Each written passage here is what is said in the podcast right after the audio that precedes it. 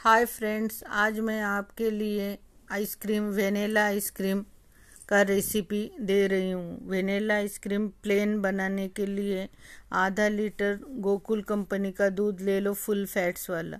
Cornflour powder दो, डेढ़ tablespoon G M S powder डेढ़ टेबल स्पून शक्कर सात, seven tablespoon essence vanilla essence आधा teaspoon C M C powder one eight teaspoon और colour colour लेने का येलो लेमन येलो कलर लेने का एक पिंच और पहले क्या करने का, आधा लीटर दूध से थोड़ा कटोरी में दूध निकालने का पाँच पाँच टेबल स्पून और उसमें सब पाउडर्स कॉर्नफ्लावर पाउडर्स और शक कॉर्नफ्लावर पाउडर शक्कर तो दूध में डालने का पहले, फिर बाद में cornflour powder G C M C powder ये सब पाउडर्स हैं, वो सब कटोरी में डालने का, दूध में, वो मिक्स करने का, फिर बाद में दूध उबलने के लिए रखो। ये पाउडर्स पूरा दूध का है ना, वो वो डाल दो। एक उबाल आने के बाद डालो।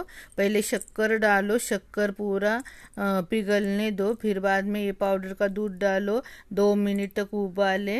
और दो मिनट तक हिलाते रहिए, नहीं तो वो वो घमेले के नीचे लग जाता है ये मिश्रण, इसकी वजह से वो हिलाना पड़ता है।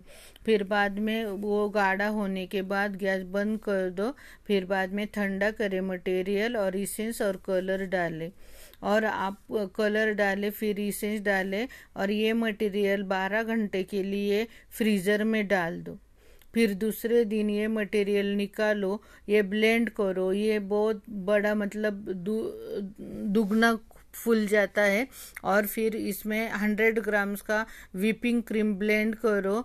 वो ब्लेंड होने के बाद ये आइसक्रीम में डाल दो ये आइसक्रीम मिक्सचर में उसको ब्लेंडिंग करो एक मिनट दो मिनट के लिए और आपका आइसक्रीम फिर से 12 घंटे के लिए इसेंस और कलर डाल के फ्रीज़र में जाएगा 15 घंटे, फिर बाद में दूसरे दिन तैयार हो गया अपना वेनेला आइसक्रीम प्लेन गाइस कैसा लगा रेसिपी मुझे ज़रूर बताना। Okay thank you